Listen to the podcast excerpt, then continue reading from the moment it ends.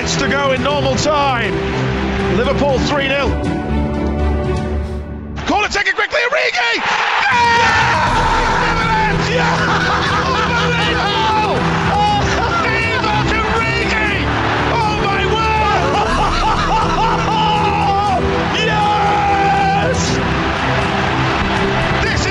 Hello and welcome to the Redscast podcast. Finally, we're talking after a win. I'm joined today by Chris. How are we doing, mate? How are we doing? I'm doing excellently, mate. I'm doing excellently. I'm very happy to be here, of course. Oh, what do you think about us finally getting a win? Oh, mate, unbelievable. Absolutely unbelievable. Isn't it a brilliant feeling to actually be on a victorious side? We took it for granted for 3 or 4 years, winning every single game. But now we're here. We've won a game. And it actually makes you really appreciate it, despite the fact it's against one of the worst sides in Premier League history. What's so bad about Sheffield United, do you reckon, then? Because last year they were bossed. Do you really think it's down to just their keeper being atrocious? I just think it's the fact that I think they're along with us, and I mentioned this in one of our videos before, is that they are one of the biggest clubs that are suffering without their crowd, like massively. The Bramall Lane crowd is known, well, countrywide at least, if not worldwide, for their support of their team, and they do really well. But no, their investment has been one of that of a Championship club. The ones haven't worked out. Riyad Brewster, notably, another one that hasn't worked out. And the fact that Ramsdale is pretty ropey. I mean, is he going to be one of the first keepers to go down twice in 2 years?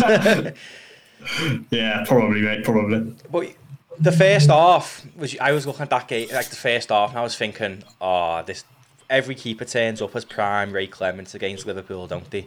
And then I was just thinking, this isn't going to happen. And then Curtis Jones pulled out the bag. Yeah, exactly. Well, it's been one of them. Part of it has been, the keepers performing well against us. Part of it has been the fact that we haven't been able to finish our dinner, to be honest, lad. Yeah. It's been straight at the keeper. I don't think Ramsdale had to do that much in terms of any of them. The one maybe he had to do a little bit more for was the Firmino one where he left his arm out. But that's about it, to be honest, mate. We've seen the likes of Darlow. Johnston was probably the best one, and that was for West Brom. Who else has played well against us? I can't remember now. But a lot of them have, and yeah, it felt good, mate, and especially CJ17, your boy, getting on the score sheet. I was made up. You tweeted me mugshot out after it. But I was made up here because that's one thing he probably does need to add to his game, isn't it? A bit more goals. Yeah, but we've seen it, I think he's played, 45 games for Liverpool now, scored 7 or 8 goals, which isn't bad, but I think the role that he was playing in limited him a little bit, if you know what I mean. Yeah. Like, he played a sort of Wijnaldum role in that 8, where he's more of a crossover between an 8 and a 10, a bit like Philippe Coutinho, actually, in the way that he plays. He's very, very good individually. He's got such spark and raw talent that you just think he's limited in that role, but hopefully we can see him play in that further role forward in that new system, that sort of 3-4-3-ishy system that we played against Sheffield. I don't know whether that will be replicated as we play Chelsea next time. Well, the system changed a little bit, like you said. I mean, we had 16 shots and 8 on target, which is the first time we've had numbers like that in since Palace, probably. 16 shots with 8 on target. We haven't had anything on target. Would you go with that system against Chelsea, with the playing like 3 at the back and just the rest of the team up front? Well, Chelsea play quite a similar shape to Sheffield United, with Hudson-Odoi and whoever else is on the right, Reece James usually, or Azpilicueta or something like that on the right wing back and left wing back roles. I think that, why the hell not? If it's not broken, don't fix it, mate. If it's not broken, do not fix it. And it certainly works. Whether it's a long-term thing or whether we'll shift back to the 4-3-3 again, who knows? It seems like that's the plan B, though, done it for the low block teams. We've never really had that plan B to stop a team that comes at us with the low block, and that was it. But Chelsea are probably going to attack us, aren't they, on midweek or tomorrow? Yeah, they will. But I think Jack said probably on the LSE Transfer Room channel, if anyone listening hasn't checked that out, go do that. Cheeky plug as per usual. He said that Chelsea remind him a little bit of United under Van Gaal, which, you know, very possession-based, very, you know, not quite penetrative. But when they get a goal, they can just keep the ball. And that's how it is. So we have to make sure that we stick in the game early on. But you know what?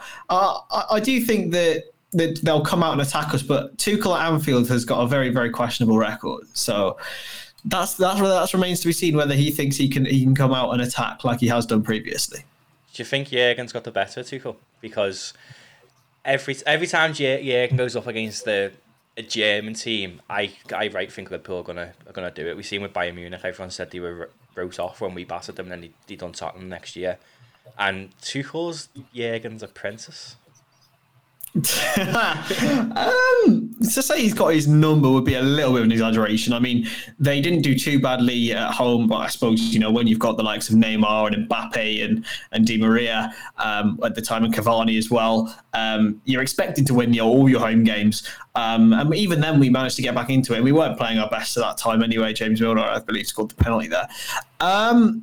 I do think at Anfield, though, even though the Anfield mystique has gone with the fans, I do think Tuchel's got a little bit of a mental block there. That's my encouragement is, and I think that Jürgen Klopp will give him another lesson at Anfield.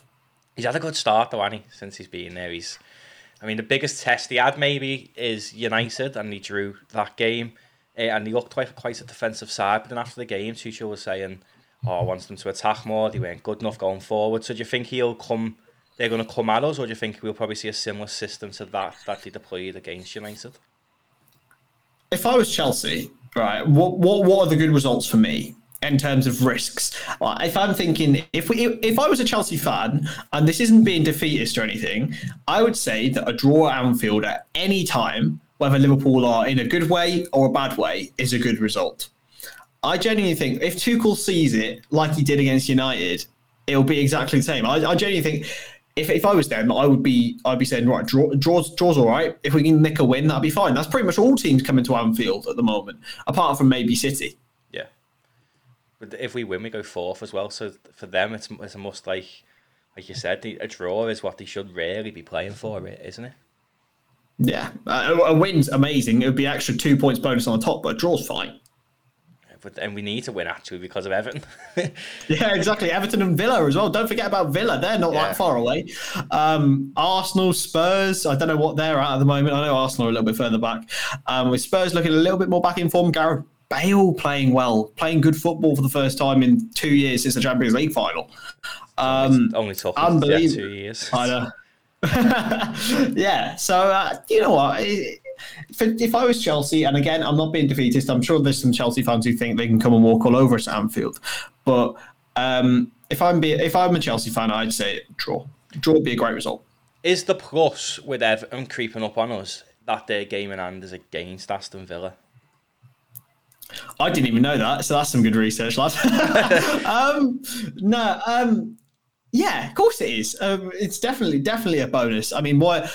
I think with Villa, and they don't have the consistency that Everton do, I don't think, because even though they're both sort of inconsistent sides, if you take Grealish out of Aston Villa, I don't think it has the same impact as if you take, say, Rodriguez out of Everton.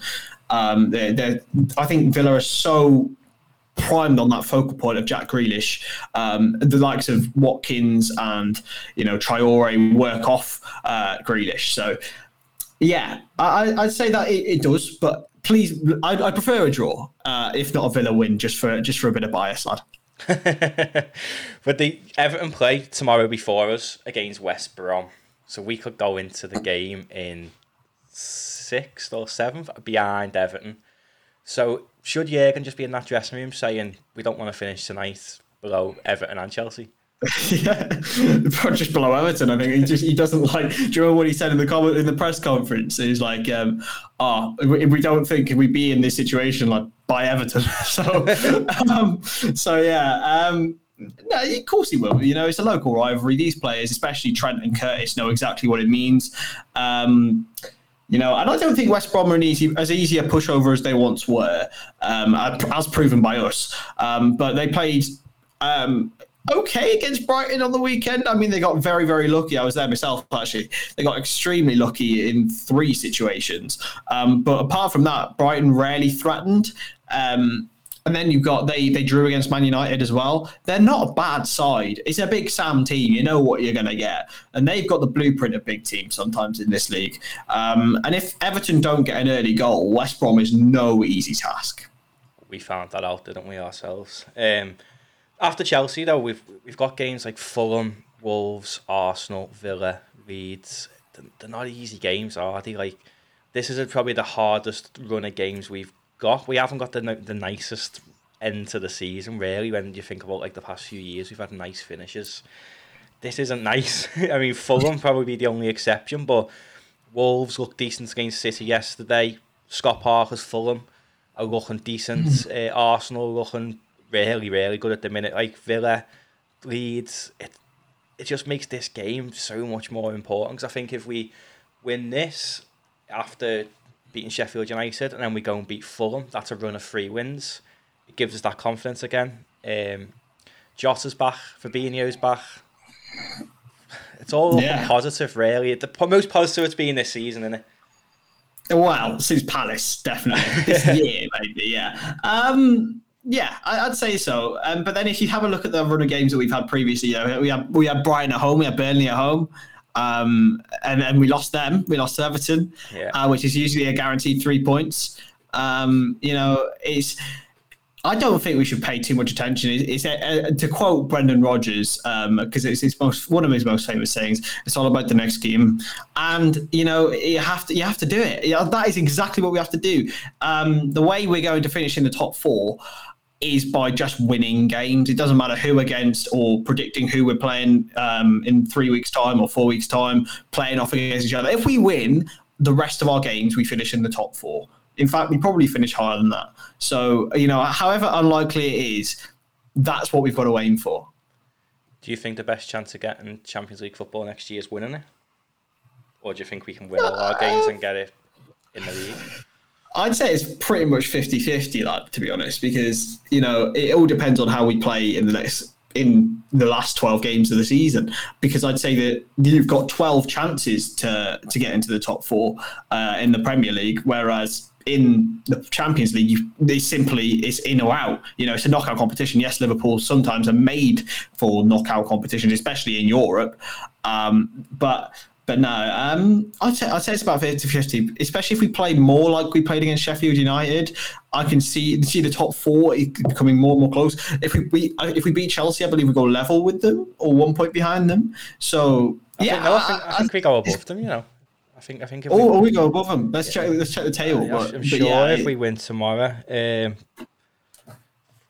46. Yeah, we'd go fourth, 2 points ahead of Chelsea, and providing that West Ham lose their next game, would stay in fourth. But even if Everton win tomorrow as well, they'd need to win West Brom by 8 goals to go above us, or hope that we get beat 4-0 and they win 4-0. That's the only way they're going above us. So tomorrow's game can put us fourth, which ultimately makes it the biggest game of the season again, doesn't it? Every game's the biggest game of the season, mate. It's always looking like that, isn't it? Because everyone's like, if we lose to Sheffield United, we'll be out of top four. If we lose to Everton, we'll be out of top four. If we lose to Man City, X, Y, Z. You know, every single game has that feeling of, wow, this is a cup final, isn't it? It's the same with Leipzig as well, because you can't forget about them, like how difficult that game will be again. Yes, we have a 2-goal lead and all that, but they're still a good side and they're still challenging at the top of the Bundesliga. But away from that, you know, Chelsea, though, has a feeling that it is going to be the biggest game of our season so far. Because if we do win it, it puts a whole totally new perspective on everything just by a few places in the table. It puts us actually in that 4th place position, which has for weeks, last probably 6 or 7 weeks, looked out of reach. And that would all happen with 2 wins. So it's all very it's all very together in that league. We can't pay too much heed to the league table this season, in my opinion. People say the league table doesn't lie. For me, it does, this season, especially with, we've got so many teams crammed in such a short area. That doesn't mean that the team in fourth is any better than the team in ninth. So, yeah, the only team I think that's far and away everyone is Man City, isn't it? Yeah. But people are writing our season off. But if you look at City's last year compared to the year before, that City fell off arguably as much as we have this year. Last year, and they were missing the likes of Laporte, they were missing De Bruyne for large chunks of the season as well. So everyone's sitting there saying we're bad champions, but ultimately City's fall off was just as bad last year, weren't it? Yeah, and the fact that, well, I to be fair, they still got 82 points. Can't say that. But they were missing Laporte for 6 months or whatever it was.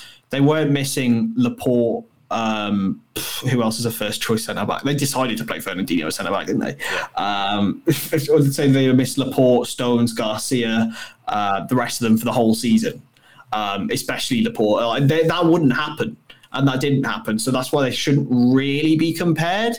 I'd say I'd liken our fall to Chelsea's in 2015-16. Because there was everything seemed to be going against Chelsea, and that was partly because Jose Mourinho was there. That's had the sort of feeling he created. But everything's been going against us this season. Whatever anyone says, any rival fan, even with their chest, can say that. And we've actually dealt with quite a lot of it quite well. Yes, there's been this dip in 2021, but hopefully we're coming out of it now. And winning against Chelsea would really solidify that. Do you think top four this year is the key to Kylian Mbappe then? Because we can't go away from these rumours. Every time I seem to go on Twitter at the minute, it's Mbappe wants to come to the Premier League and his destination he wants is Liverpool. And I'd love it to happen, but I've said multiple times I'd rather Haaland. But it looks as though it probably can happen if we get top four, doesn't it?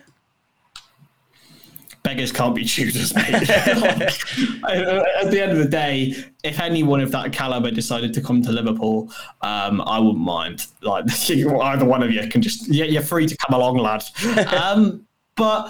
But yeah, obviously Mbappe wants to be playing at the highest level. Why wouldn't he? And I think also a massive influence. I had an argument a little bit on Twitter today with one of my best mates, Hass, and he was saying, "Why would he want to come to Liverpool? They're going to be in the Europa League." I'd be like, you underestimate the pulling power of Jürgen Klopp.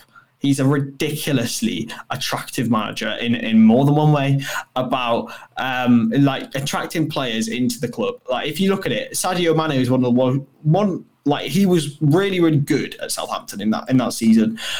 Yes, he wasn't wanted by the world superstars, but he came to Liverpool. Mohamed Salah is another one, excellent at Roma. He came to Liverpool. People were saying, "Oh, why do we need that Egyptian? We've got Mane, it's fine." But yeah, so and these are players who want to be playing at the highest level. They always have wanted to be playing at the highest level. Sadio Mane nearly went to Real Madrid in 2018. Zinedine Zidane, they just won the Champions League. Zidane just left, of course, but that doesn't matter. But he chose Liverpool and he chose Jurgen Klopp again. He's such a massive pull. Like, I do think the Champions League is a massive thing for Kylian Mbappe, but I think Jurgen Klopp could be just as big. And I think the Anfield crowd and the Premier League, the pull of Virgil van Dijk, of Mo Salah, I think it will just enhance. Like, it's a really attractive prospect. I'm playing with the likes of Trent down the wing with them and stuff like that. What I find interesting about Mbappe is he's apparently came out and said when he does move, he wants to play on the left wing, not down the right, not down the middle. Now, loads of people say for Mbappe to come, one of the front three needs to go. If it's left wing, that means it would be Mane. Would you be happy if it meant Sadio Mane left if we got Mbappe? I'm going to use one of your adage phrases here, Matty. I'll drive him to the airport myself. I love him. I love Sadio, right? I don't think... If it meant one of them had to go, then yeah, sure, he can go. That's fine with me. Like, if it meant Mbappe, in terms of, like... Let's try and put this into context for someone at home, say. For Liverpool to go and get John Aldridge at the time, they had Selly and Rush. And that happened. And yes, loyalty is nothing. Yes, Rush wanted to go to Juventus, all that kind of stuff. So that's fine. But maybe, you know, there will be endless suitors for Sadio Mane. And PSG themselves, you know, maybe there could be some sort of swap deal brokered if they fancied it, you know, because we have to be creative in these times. But yeah, for a player of Mbappe's quality and age, like you look at the longevity and commercialism, like Nike will be rubbing their hands together if they could be part of Liverpool and Mbappe. Imagine the amount of shirts they'd sell. It'd be ridiculous, especially in the subcontinent. Like it's honestly, like if you think that could, in my opinion, nearly, it won't be the same level as Ronaldo and Juventus, but it won't be far off. And I don't know why Nike wouldn't want to be a part of that and why Liverpool and Mbappe wouldn't want to be a part of that as well. Well, I was thinking about that because he is like the poster boy for Nike, isn't he, in football, Mbappe. So people have been linking him with Real Madrid, but why would Nike, not that they wouldn't allow him because they don't have that much control to say where he goes, but why would Nike, there's been times before when football clubs have had the deal paid for as a backhand gesture by the manufacturer.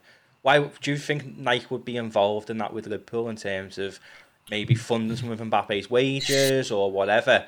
Because if he goes to Real Madrid, their like golden child is in an Adidas kit on all the marketing and in games. He's not in a Nike badge.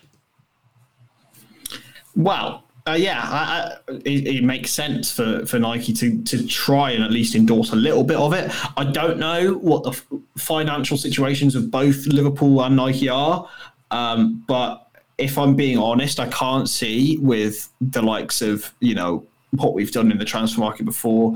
I can't see Liverpool being able to afford the £200 million probably plus that it would take to sign Kylian Mbappe by themselves. So yeah, we would need help, and that help may come from Nike. Underhand, who knows? Look, I'm not against it. If it meant Mbappe in a Liverpool shirt, I'd do anything. Well, you done a video as well about the new. Is it Redbird now? It's called Redbird. Yeah. Do you think that's got any pull towards Liverpool? I know he's buying a stake in FSG, which involves the Red Sox and Liverpool. But do you think we'll get to see any of that money? Yeah, well, it's FSG, isn't it? So it sort of has to go into it. Whether it'll be a significant amount, I don't know. It's only 10%, so that's $750 million, which is a lot of money, like if you think about it, especially nowadays. But yeah, so the guy who owns a Jerry Cardinale has a big stake in Toulouse in France. Ligue 2, they're doing really, really well, but they've played a big part in the careers of the likes of Moussa Sissoko, of Alban Lafont, just players coming through, young talent. Maybe they could be a little bit of a feeder club for us, you know, like Man City do with, I don't know, their City football group. I don't know whether we'd be able to replicate something similar because we haven't got the name. Like we couldn't go like Liverpool Toulouse or something like that. That would be an awful name, wouldn't it? Yeah. Liverpool Toulouse. Like, but no, it would make. Look, it makes sense for FSG, and it makes sense for Jerry Cardinale to be involved in Liverpool because they're a massive global brand. So yeah, hopefully we see a little bit of money, and we will probably because it is being invested into FSG, which fund Liverpool. So I don't know what the amount would be, but if it helps sign Mbappe, it's all positive. Do you reckon LeBron's got a shout as well to get him here, because he looks like he's dead good. Nike done a few like basketball and football boots this year with LeBron and Mbappe. Seems like they're quite close. LeBron owns some of Liverpool. Why would he let him go to Real Madrid? Oh mate, I really hope this is all true. I really hope we've cracked in and we've really worked out what's going on with Mbappe. LeBron James, I mean, world superstar. If he says you want to come to Liverpool, maybe he could reimburse a little bit of the fee. He's got a few quid, so maybe he could help out. But again, it would make a lot of money. So why wouldn't he? It's just a matter of personal interest and whether it can be done. underhand enough, I suppose, because I don't think it would be ethical to say, all right, LeBron James is giving Liverpool $300 million for just no reason. Like, it's just, I highly doubt he'll do that. Well, I'm going to work it out now, because FSG love money. Love it. Now, how much do Liverpool shirts go for? Like £80, aren't they, the new ones? Yeah, so, crikey. So, it's ridiculous. If FSG love money that much, and people think, oh, they're not going to spend $200 million on Mbappe. But if we buy Mbappe and sell 2.5 million shirts with Mbappe's name on, which is highly likely, that pays for Mbappe. It does. But then you got the wages, of course. But then another thing we haven't covered about it is the wage structure at Liverpool. Yeah. Would Mohamed Salah, for example, be willing to say Mbappe's getting paid twice as much as me, even though he's not contributing as much, or he hasn't even been here? You know, how much would that affect the Liverpool dressing room, knowing that they've got a bloke who hasn't even been here, probably doesn't even care about the club? Like, he cares about scoring goals, he cares about his career, but it doesn't even care. I think that's the same for most players, by the way. But for Mbappe's sake, you know, he's walking in, strutting around with his $450k, $500k a week contract, and people like Virgil van Dijk, Alisson, Mo Salah, Mane, Firmino, Moneybags himself, Wijnaldum, you know, they'd be there like saying, oh, well, what about my $500k a week contract? Am I not worth that to you? And why does this bloke have to do it? You know, it all depends on how understanding they are of how talented the lad is. With our wages, though, Salah did get, I think it worked out about $300,000-$400,000 a week, didn't it, last year, with bonuses? Because I know they pay low, but then it's all bonus incentive. Do you not think Mbappe would take a contract like that, where it's, say, $250,000 base, and then he gets X amount of money for so many goals, X amount of money for so many assists, X amount of money for games played, similar to that of Salah? Because I think Salah last year got something stupid like €11 million over the year. But obviously Mo Salah scores 20-30 goals a season to be justified of that. So if Mbappe come, do you think he would take a pay cut, so to speak, based on his performances? Do you reckon he believes in his ability that much to say, I can get that much money, but I've got to perform for it? Oh, 100%. Well, if you are at that top level, you have to believe in yourself. You have to be arrogant. And he is. Like, he scores a lot of goals. He's 21 years old. He's got the world at his feet. He could be the best player of his generation, one of the best players of all time. Like, the lad is ridiculously talented. So yeah, I don't know whether he would. I don't know whether he's savvy enough to do that. I don't know whether Mino Raiola is savvy. Is it Mino Raiola? Who's his agent, actually? It wouldn't surprise me if it's him. He has all the money, doesn't he? But yeah, his agent, I hope, would be savvy enough to say, my player will score this, but then you won't know about injuries. He'd probably want a lot of money based just in case he's covered by injuries, because obviously another thing playing into that factor would be, obviously Liverpool have had a lot of injuries, whether that's to the fault of the club or whether that's just luck, who knows. But you would want them to be covered their own back. It's a really, really weird one, Mbappe. I'd love it to happen, and there's a lot of things pointing for it to happen, but I still don't know whether it will. I mean, all that I keep thinking is the Real Madrid bench. Again, did you see it in the Champions League game the other day? The bench, they had nobody, absolutely nobody. And the Spanish TV have lost the TV rights. We're seeing Barcelona about to maybe go into liquidation. Real Madrid haven't really got anywhere. They need a more of a rebuild than us. So that's all that I keep thinking is, why would you go there? Like, they aren't doing that well in the league. They aren't doing that. I mean, they only beat Atalanta just about 1-0 in the Champions League. They could get knocked out of that because Atalanta are always good away from home. So I just keep thinking, like, why would you go there? Or Barcelona, why would you go there? Messi's getting off. But then I think if Messi goes to PSG, he stays at PSG, doesn't he? To be fair, mate, I think he stays at PSG anyway, because he's picking up the money there. Yes, they may win the Champions League this season. They're one of the two soulless clubs in the Champions League, which I think are the favourites, them and Man City.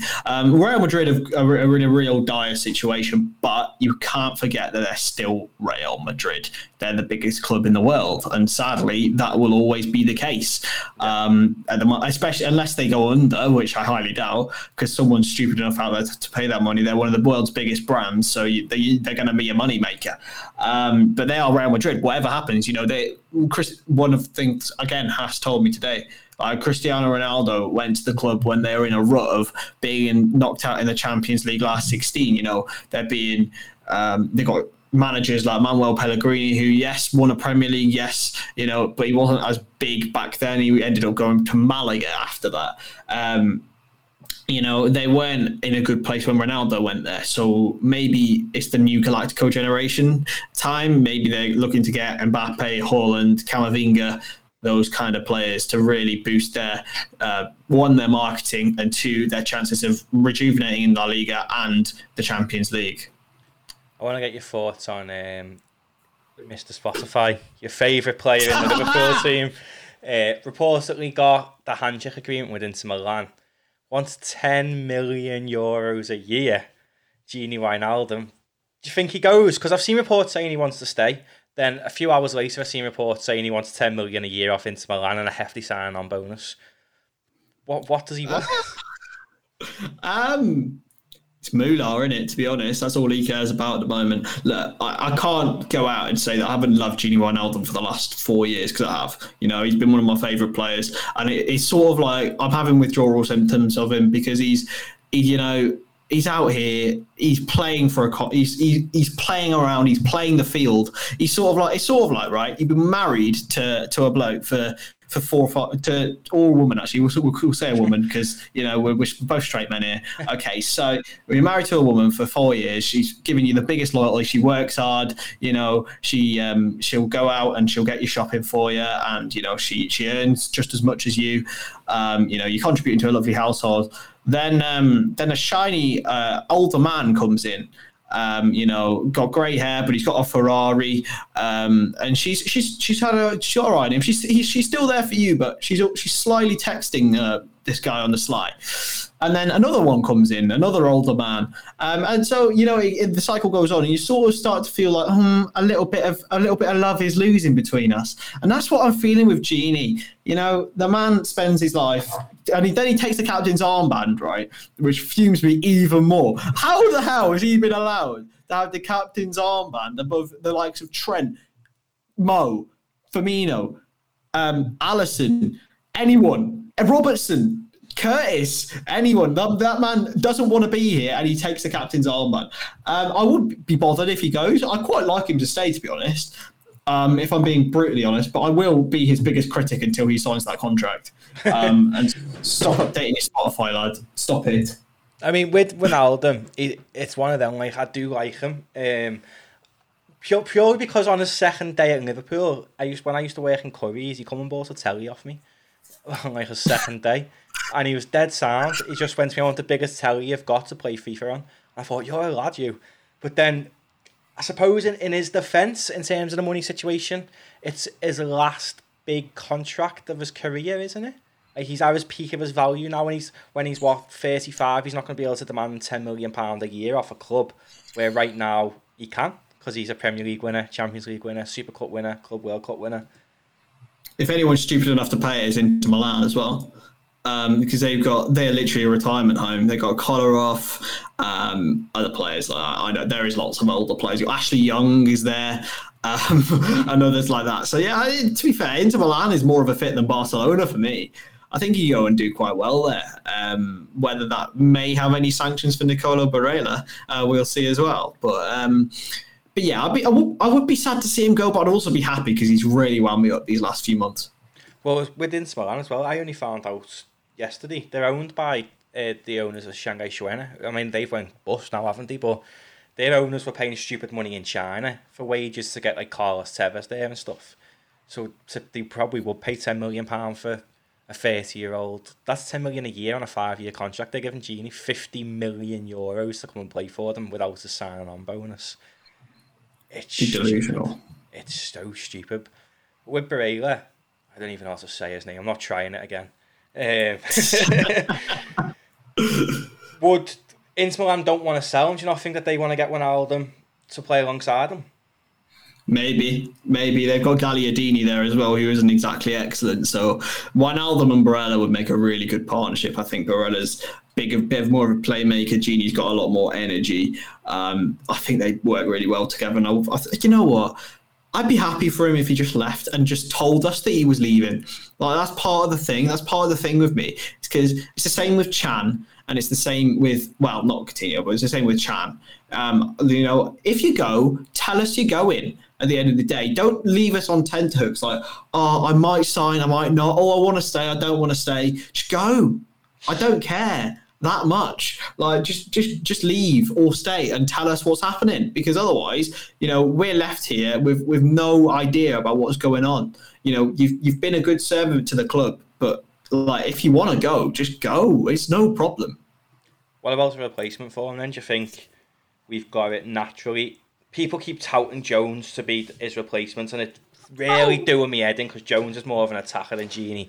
And whoever gets Curtis Jones wrong infuriates me. However, who do you think is a good replacement for him? Do you think we've got someone in the club like Naby, or do you think we go and look into the market? Because with this new person who was brought in, I can't think of his name, the one who was brought in to help with the rehabilitation of players, if he makes Naby, if he makes Naby stay fit, Naby could probably go into that Gini mould, couldn't he? I think he's a much better footballer than Wijnaldum is. You know, yeah. I genuinely think that Naby's got potential to be one of the best players in the world. Like, and that may seem like an outlandish statement. He's definitely one of the best midfielders in the world. And when he has played for Liverpool, he has been that. But yeah, you know what? I do think we need another midfielder in the summer. It's a massively important position to get right. You've seen people like Neuhaus from Mönchengladbach, Barella, as we mentioned, into Milan. Yves Bissouma as well is another one that's gone quiet. He made command quite a big transfer fee. Brighton's owners are loaded, so they don't have to sell. You know, another one that hasn't been touted around, and I quite like, and it sounds, you know, a little bit crazy because he's going to go to Man City, I think, in the end. It's Douglas Luiz from Villa. I think he's a really, really good little player. I don't know how much he would cost again, because Villa's owners are loaded, and Man City will probably have some sort of clause in his contract to say that he has to come back when Fernandinho leaves or something. But yeah, they're. It's going to be a difficult one to replace him, but there are a lot of players like him. So I'd say he is the easiest player to replace. Out the midfield, definitely. But then what worries me is the fact Henderson's 30, Thiago's going to be 30 next season, James Milner is, how old is he, 36, 37, something yeah. Stupid like that. Our midfield's aging, isn't it? Massively. Don't forget, though, we have got two young lads coming through who are really, really impressive. Clarkson and Kane. Definitely Kane, especially in the under-23s games. I've been so impressed with him. Maybe he can make more of like a Jones role next season, when Jones plays every game, as he should. But, you know, yeah, we have to work with what we've got.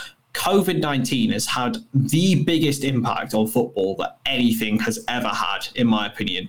It will change the transfer market forever. And it will make sure that teams use youth teams as well. Things that have hit football hard, Brexit as well, by the way. We do need more homegrown players. It'll be more difficult to get foreign players in. So we are going to have to look to our youth teams, and you know what? I'm fine with that. I'm absolutely fine with it. If it means that the likes of Kane, Clarkson, Jones again, Mushalovsky, these kind of lads to get a football, Leighton Stewart as well. What is it a bad thing? Maybe not. Maybe we have to wait a little bit longer for success. But I'd much rather do it with a team of Scousers. 100%.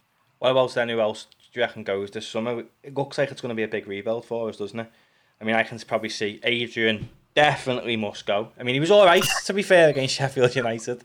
Just to start on Adrian, right? Everyone's saying that he was excellent. I don't think he was. You didn't say that, yeah. But some people have been saying, oh my God, you know, we shouldn't have given him all this. All right, the man, okay, the ball, in the first save that he made, it was straight at him. He jumped out of the way and then palmed it away. Like what you're doing, lad. And then when the ball got passed back to him in the second half, I'm sure it wasn't shown on the camera, but he was facing towards his own goal because you could hear Thiago go, Adrian, and then he had to turn around and go get the ball again. He is just quite nervy. And yeah, he's not very good. I'm sorry. He's done as much as he can, but he's that offside goal for Sheffield United, it wound me up because if that wouldn't have been offside, Kabak would have got the blame for that. And it wasn't his fault. If you look at the still before it gets to that, Adrian's positioning is like he's the other side of the goal. He could have just hit it anyway. Like he's just an absolute dope. He's just a proper dope. I mean, I never want to see him in a Liverpool shirt again after that Villa game. But we've seen it, obviously, through circumstances that's horrendous. But it's just, I hope we don't see him again. Because Keller has a good option, isn't he? I like him. I really, really like Quib Callagher, actually. You know, whether he's going to be ever as good as Alisson, you know, that's going to remain to be seen. But, you know, I've heard that we want to get him on a long-term contract as well, which is great. I really like that. I hope that he does play when he's given the option. And with Alisson's injury record, it's going to be really important that we have a capable backup keeper. You know, maybe Alisson's been a bit unlucky and all that, but you know, we do need a capable backup keeper. I feel really sorry for Simon Mignolet, actually, because he was there on the bench the season before that, and Alisson didn't miss a minute, whereas since then he's picked up all sorts of issues, and he'd have been a much better option than Adrian would be. But Callagher, you know what? He's really impressed, and hopefully he gets a big deal. Keeps him at the club for a long time. We've got Peter Lugo as well, haven't we? He's meant to be a really good talent. He was injured the other day, which goes to show it's not the injury record, it's just not in the first team. It stems right the way down. Even Minamino's injured at Southampton now. I think if you're just a Liverpool player, you get injured. But yeah, moving back on then to the Chelsea game. Big game. If Mo Salah scores, though, I put this in the group chat yesterday. Obviously, Ian St. John's passed away, which is horrendous news. It, for me, is as important as Bill Shankly for Liverpool Football Club and the foundations and what he'd done for the club and his legacy. If Mo Salah scores against Chelsea, which he always seems to do, he goes above Ian St. John in terms of goal scorers at Liverpool. So it seems like Salah has to score, doesn't he? Like the first game after the passing of Ian St. John, if Salah scores, he overtakes him, and then it further cements his legacy in terms of how much of a good player he actually is. He has to, doesn't he? He has to. It's so weird, isn't it, how these things work themselves out. Firstly, you know, to say about Ian St. John, Bill Shankly, one of the most famous quotes he ever said was, the board said, We can't afford to sign Ian St. John, and Shankly said, we can't afford not to sign Ian St. John, and he did. And look at what him and Ron Yates in that '60s team, honestly unbelievable, and scored the winning goal in the FA Cup final.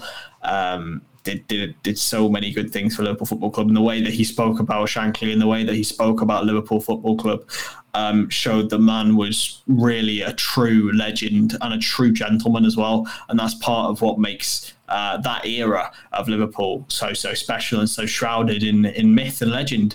But yeah, Mo is another one, you know, who will go down like this.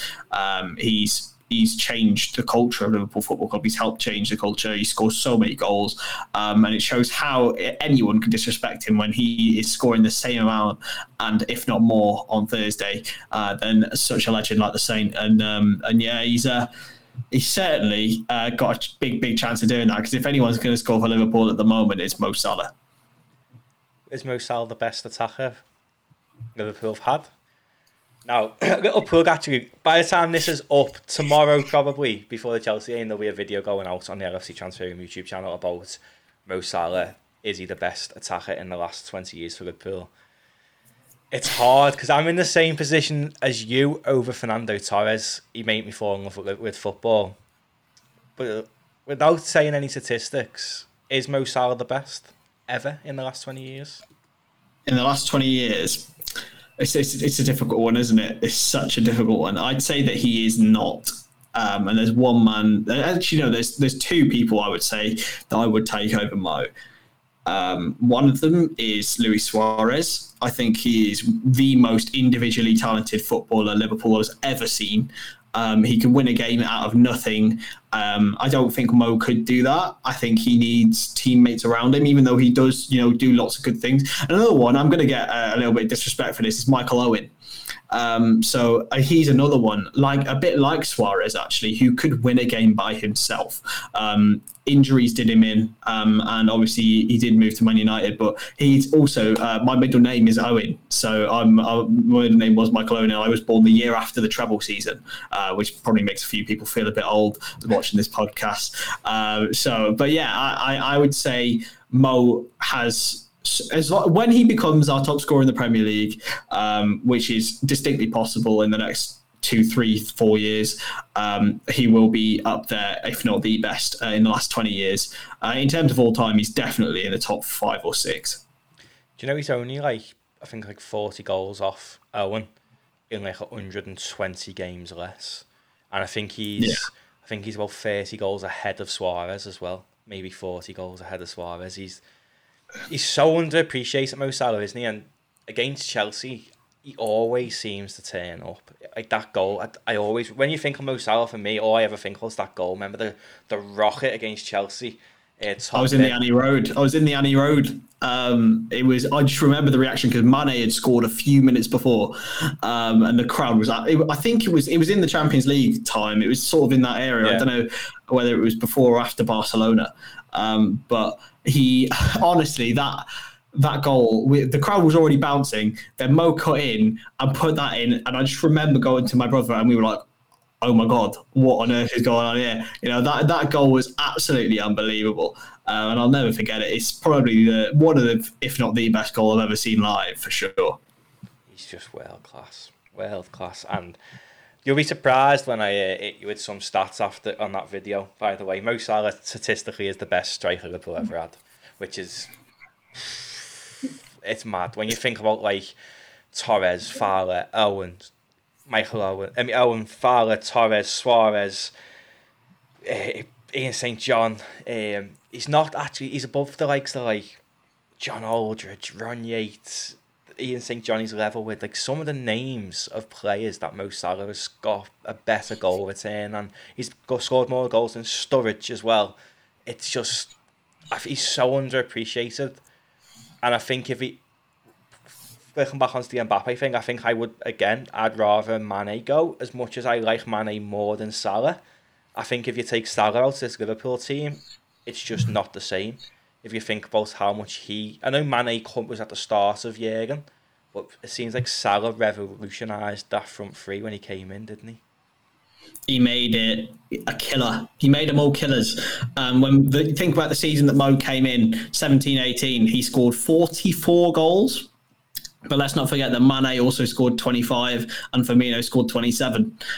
He honestly, and then here's an interesting stat. Since 13-14 to 17-18, I don't think a singular Liverpool player scored 15 goals. Someone will have to correct me on that if I'm wrong. But I think Coutinho scored 14 a couple of times. Mane scored 13, and then after that, Mo Salah comes in with 44. Honestly, that individual season, man, it's unreal. But yeah, he will go down as one of the best. And people, it's really difficult because people don't appreciate people as much while they have it. And we have to try to do that. It's the same with Van Dijk, and it's the same with Jürgen, actually, and a lot of this team. But nostalgia does play a lot of a part, and obviously that's why I love Torres so much, and that's why we will all in 10 years' time go, how did we not appreciate this man as much as we should have done? Definitely. Looking ahead to the game then. Do you start Ben Davies and Kabach, or just go with Phillips and Kabach? Or if Fabinho's fit, does he go back in with Kabach? Well, for me, I'd go for Phillips and Kabach. If it's not, again, one of my favourite sayings, if it's not broken, don't fix it. Why would you?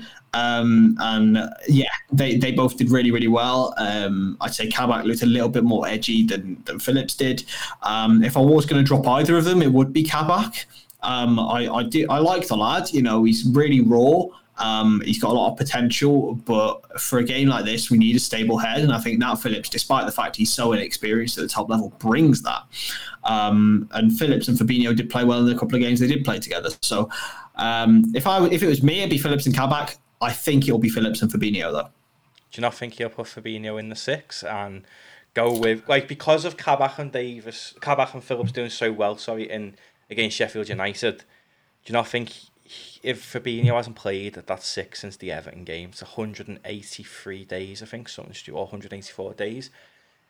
I think against a team like Chelsea, we'd massively benefit from having Fabinho in that six, though, wouldn't we?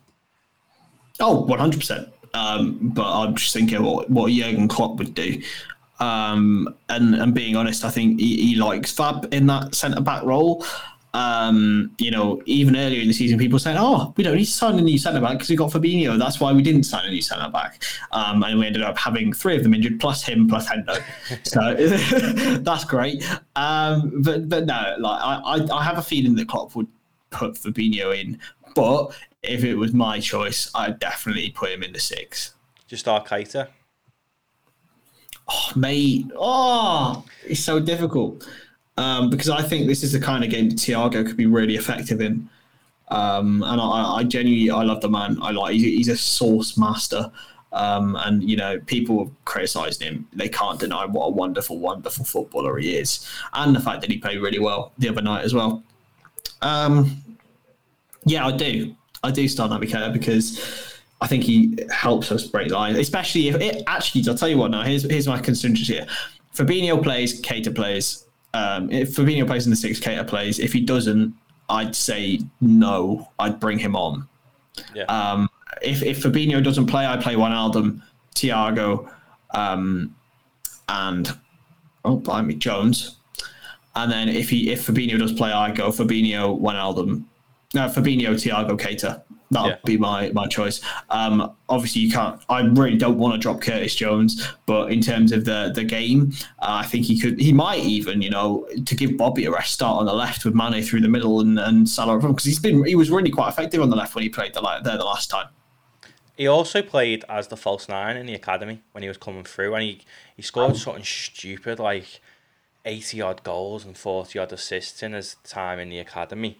So that could be an option as well in terms of... I think Keita is key to winning this game against Chelsea because of how good their midfield is. He's kind of come up against the likes of Kante. Mason Mount has been unbelievable this season. And they just look like a different engine under Tuchel. But that's why I feel like Fabinho has to start in that midfield six. But then it's... trusting Kabak and Phillips against the Pacer team over there, isn't it? So it's like a catch-22 there because in my eyes you can't drop Jones because he's been instrumental in recent weeks. He's been our best player when he came off against City. We crumbled. Leicester, we crumbled. He was world-class against Leipzig. Got a goal against Sheffield United. But then I would like to see Keita and Thiago because it's just one of the best midfield combinations you could probably get out of Liverpool. So it's a bit of a selection headache, which is crazy considering we're riddled with injuries. Because then we were sold a dream in that Everton game, I think, with that team that played in the Everton draw away for the first 15 minutes. That is the Liverpool we should have seen for the whole season. But unfortunately, injuries are always going to happen, but not as what we expected. And that's when Fabinho started in the six. Keita and Thiago played in midfield. So what can I say? It's going to be a really, really difficult game against Chelsea, especially the way that they're going. But to have a selection headache is actually really quite nice, and it leaves Spotify man out the equation. So what's worth giving him 10 million euros a year? Does Jota play then? Ooh. Because for me, I would start Jones in that false nine position, and I'd play Jota and Salah purely because Sadio is out of form. In front of goal, definitely he's out of form. I thought he played really well the other night at Sheffield United. His work effort's never been questionable. It's just usually Mane can just score from anywhere. He can make a goal out of nothing like Salah, and he just seems to have lost it a bit. And maybe is entertained by a transfer in the summer, who knows, but would you start Jota in that game? Because he's definitely fit. It makes me think now, because he's back in training, he might have been dropped for leaking the goalkeeper, like we're seeing people say. Because if he had an appendicitis, he definitely wasn't back in training this week if he had that. So that was Spine Cop on Twitter spreading lies.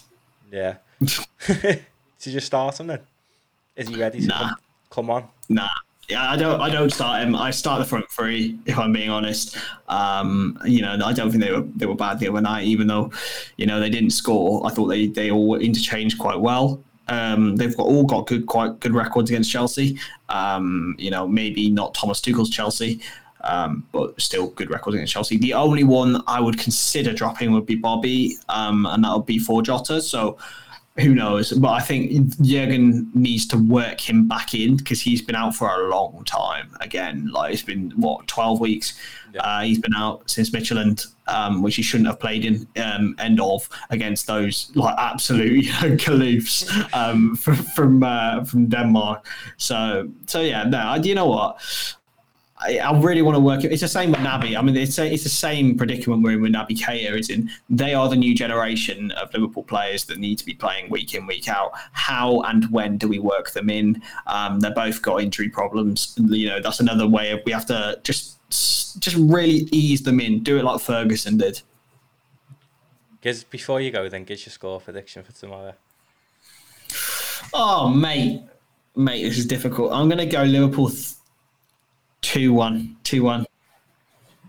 I'm going to go 4-1. I love it.